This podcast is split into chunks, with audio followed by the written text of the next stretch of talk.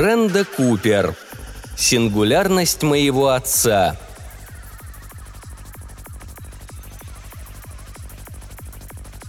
В первом моем воспоминании об отце мы сидим с ним на веранде, защищенной от палящего наши сады солнца. Отец, откинувшись на спинку своего любимого кресла-качалки, прихлебывает пиво из бутылки с полуобнаженной женщиной на этикетке и говорит – Пол, ты увидишь удивительные вещи. Ты будешь жить вечно. Он облизывает губы, подобно нашим собакам, когда они чувствуют опасность, и его дыхание убыстряется. Ты будешь делать такие вещи, которые я даже вообразить не способен. Он умолкает, и мы следим за гусиным клином в небе – когда отец заговаривает вновь, в его голосе звучит тоска.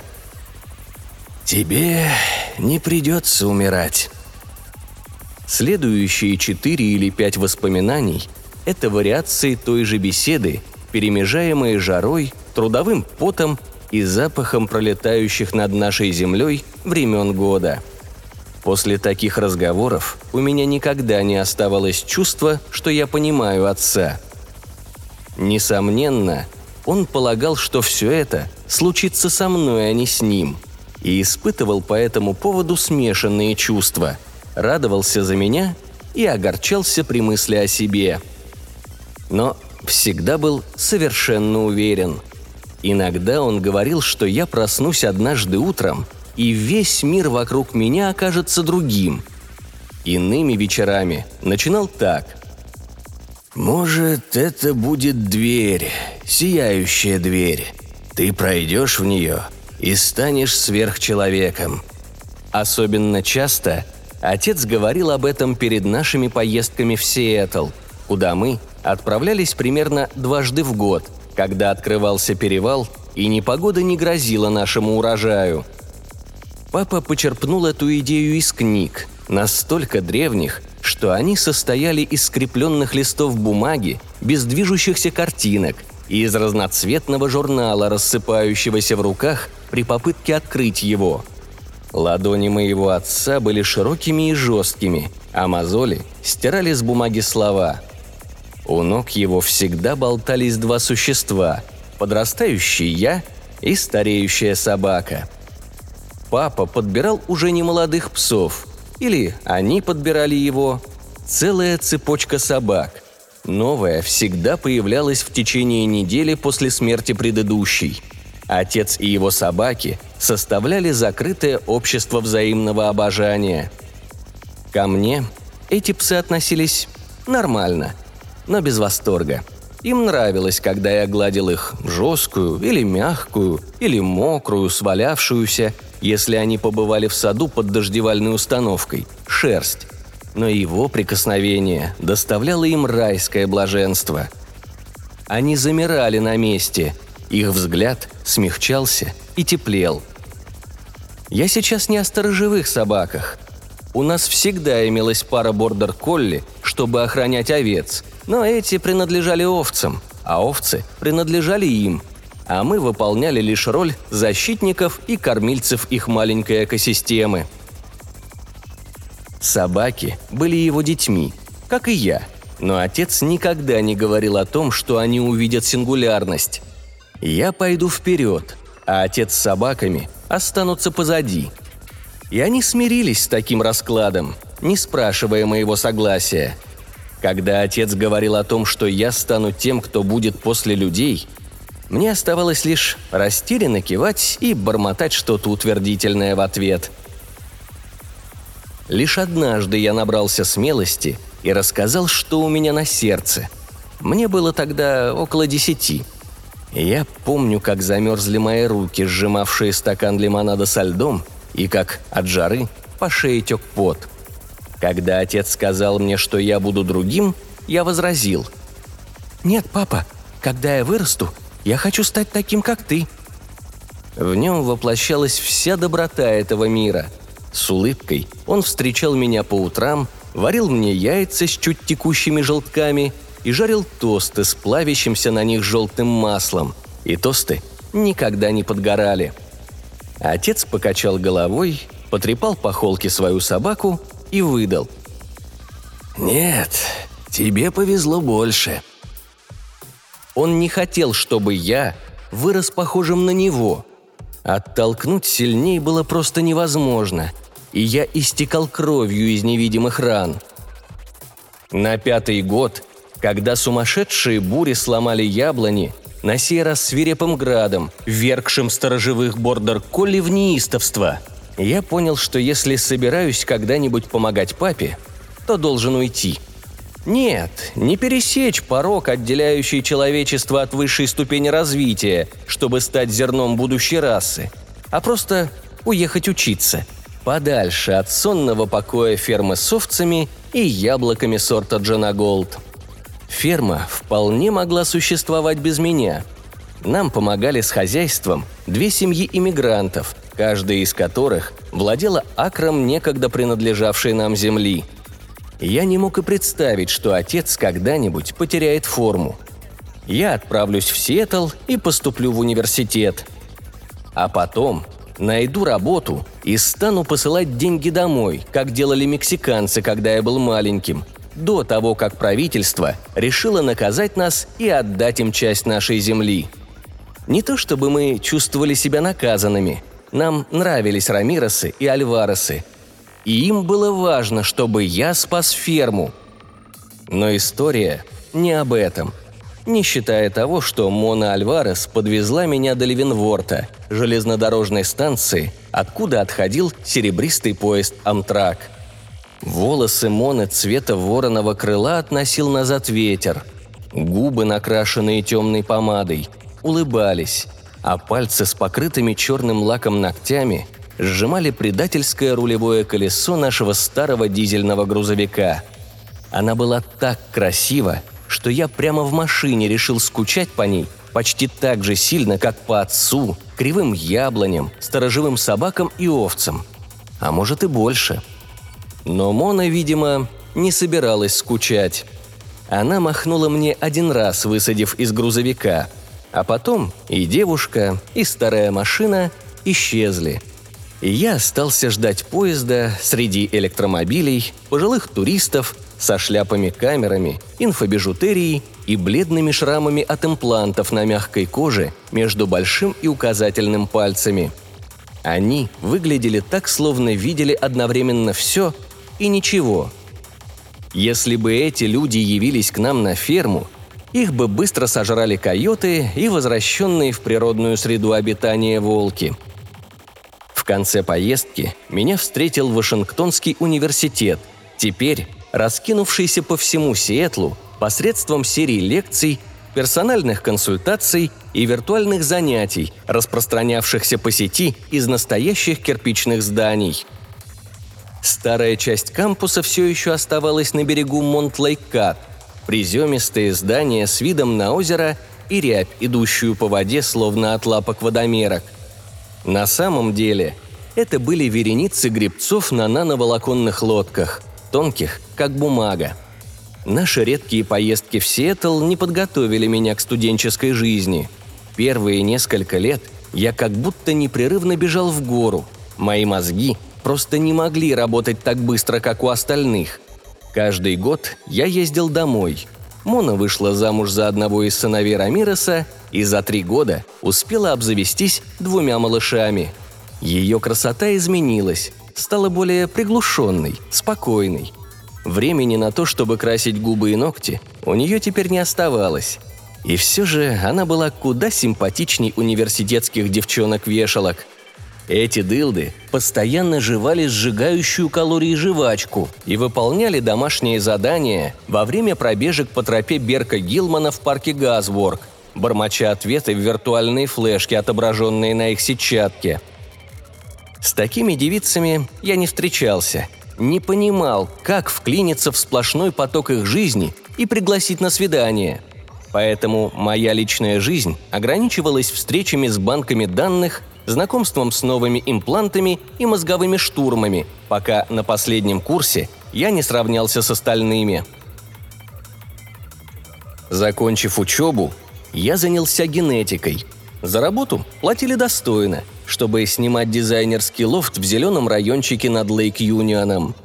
Часто я забирался в сад на крыше и, сидя на скамье, глядел на меняющуюся с каждым сезоном башню Space Needle и скользящие по спокойной воде озера деревянные лодчонки. Но большую часть времени я посвящал своим экспериментам. Мы тестировали новые медицинские импланты, развивающие у детей творческое начало и помогающие старикам, прикованным к постелям в университетском госпитале, вновь научиться говорить и запоминать. Я посылал деньги домой. Муж Моны погиб осенью во время паводка. На лицо ее легла печаль, от которой у меня сжималось сердце. Я начал платить ей, чтобы она присматривала за отцом. Он все еще любил сидеть на веранде и рассуждать о сингулярности, а я изо всех сил старался не показывать ему, насколько устарела эта идея. Я оставался собой. Я всегда оставался собой – Несмотря на медленное течение жизни на ферме, именно здесь, дома, я чувствовал себя счастливее, чем где бы то ни было, хотя ни разу не задерживался тут, дольше, чем на день или около того. Я не могу объяснить, почему лучшее в мире место так быстро отторгало меня. Может, я считал, что слишком много счастья убьет или изменит меня, а может, уже не мог двигаться настолько медленно, чтобы дышать здешним яблочным воздухом. Какова бы ни была причина, город быстро затягивал меня обратно. Окутывал палящими огнями реклам, блестящими возможностями и искусством. В любом случае, папа больше во мне не нуждался. У него оставались мексиканцы.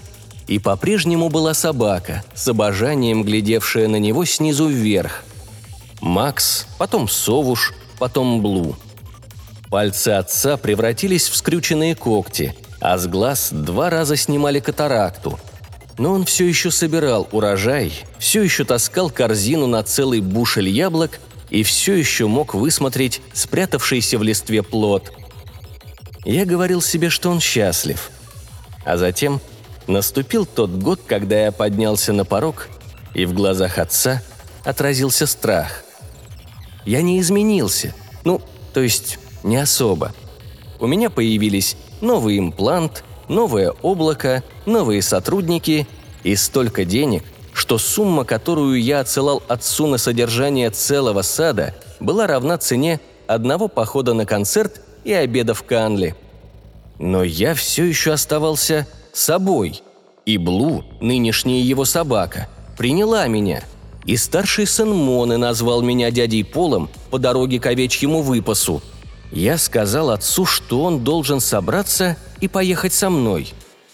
Он погрузил пальцы в шерсть, покрывавшую тупоносую голову Блу. «У меня был сын, но он уехал», — уверенно заявил отец. «Стал следующей ступенью. Я имею в виду ступенью человечества». Он смотрел прямо мне в глаза, но не узнавал меня. От этого взгляда холод пробежал у меня по спине, и заледенели пальцы, несмотря на солнце и стекавший по шее пот. Я поцеловал его в лоб. Потом нашел Мону и сказал ей, что вернусь через пару недель, а она должна пока собрать папу и подготовить к отъезду. От упрека, читавшегося в ее прекрасных глазах – мне стало еще страшней. Он не хочет уезжать. Я могу помочь ему. А можешь сделать его таким же молодым, как ты?» Ее волосы посидели на концах, утратив великолепный цвет вороного крыла, горевший когда-то на солнце, как ее готская губная помада. Боже, почему я был таким эгоистом?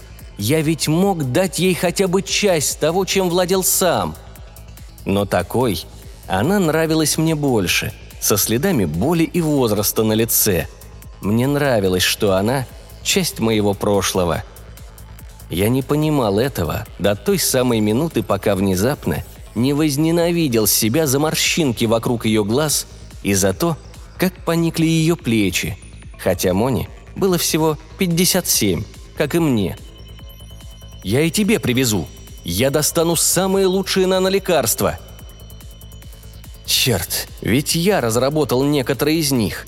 Но Мони этого не понять.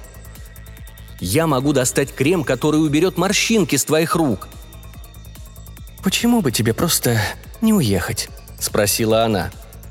Но тогда у меня не останется ни одного места, где я мог бы быть счастлив. Потому что мне нужен отец, мне нужно знать, как он. Я могу рассказывать тебе. У меня появился ком в горле. Я вернусь через неделю, сказал я и отвернулся, прежде чем она увидела внезапные слезы у меня на глазах. В то время я передвигался по воздуху, поэтому с облегчением сосредоточился на приборной панели у себя в голове и летел как по учебнику, пока не вернулся в воздушное пространство Сиэтла. Там федералы перехватили у меня управление, и не оставалось ничего, кроме как смотреть на леса внизу и зеленые поля для гольфа в Клейлуме, и изо всех сил стараться не думать об отце или Моне Альварес и ее сыновьях – я переехал в кондоминиум на Алки-Бич, откуда открывался вид до самой Канады. Целых два дня после моего возвращения неподалеку от берега резвились касатки, удлиненные символы инь-ян, выпрыгивающие и вновь падающие в воды Паджет Саунд. В ночь перед возвращением к отцу и Моне я наблюдал за променадом внизу. Люди выгуливали собак, катались на роликах и велосипедах – а несколько раковых больных под химиотерапией расхаживали в больших вращающихся пузырях, похожих на тот, в котором бегал когда-то мой хомячок. Даже нанолекарства и тщательно разработанные генетические препараты с оптимизированной клеточной доставкой не могли спасти каждого. Я хотел бы сказать, что мне жаль людей в пузырях, и, возможно, где-то даже сочувствовал им. Но со мной никогда не происходило ничего плохого – я не болел, никогда не женился и не разводился.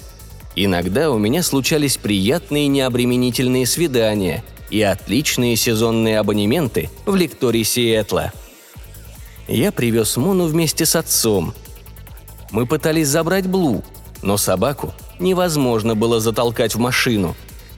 Она вырвалась и умчалась, вмиг исчезнув среди яблонь. Мона побледнела и сказала – нам надо подождать». Я взглянул на спокойное лицо отца. Он никогда не плакал, когда его псы умирали или убегали.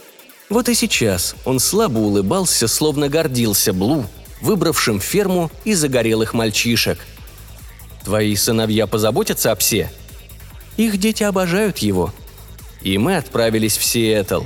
Я, Мона и мой отец. Я занялся лекарствами для отца – это не заняло много времени. Оно бежало очень быстро в окружении гигантского облака данных, к которому у меня был допуск.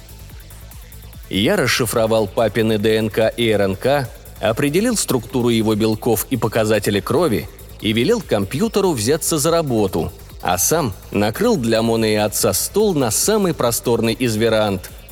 Мона заметила, что от Паджет Саунд тянет солью – она наблюдала за маленькими быстрыми паромами, которые носились туда-сюда по воде, и не желала смотреть мне в глаза. Папа просто смотрел на лагуну. «Ему нужна собака», — сказала Мона. «Я знаю». Я сразу занялся этим и отправил бота на поиски. Он довольно быстро прислал ответ. «Сейчас вернусь. Посидишь с ним?»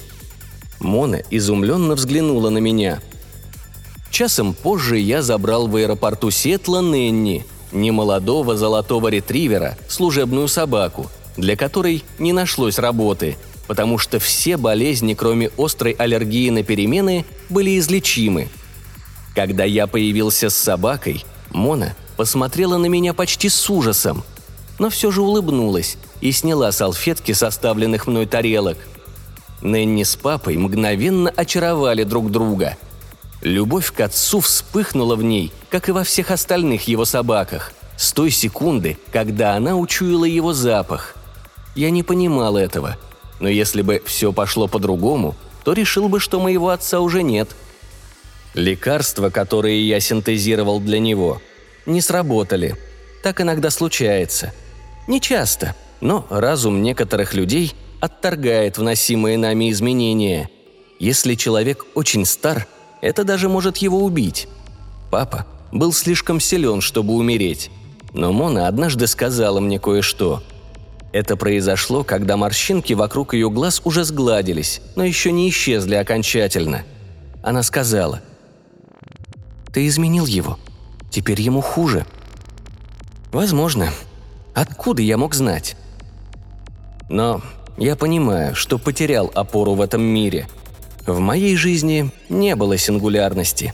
Я не пересек порог, отделяющий нас от нового человечества, как снова и снова предрекал мой отец. Я не оставил его позади. Это отец оставил меня позади. Он узнавал Нэнни каждый день, и собака узнавала его. Но он больше никогда не называл меня Полом и не говорил о том, как я его превзойду.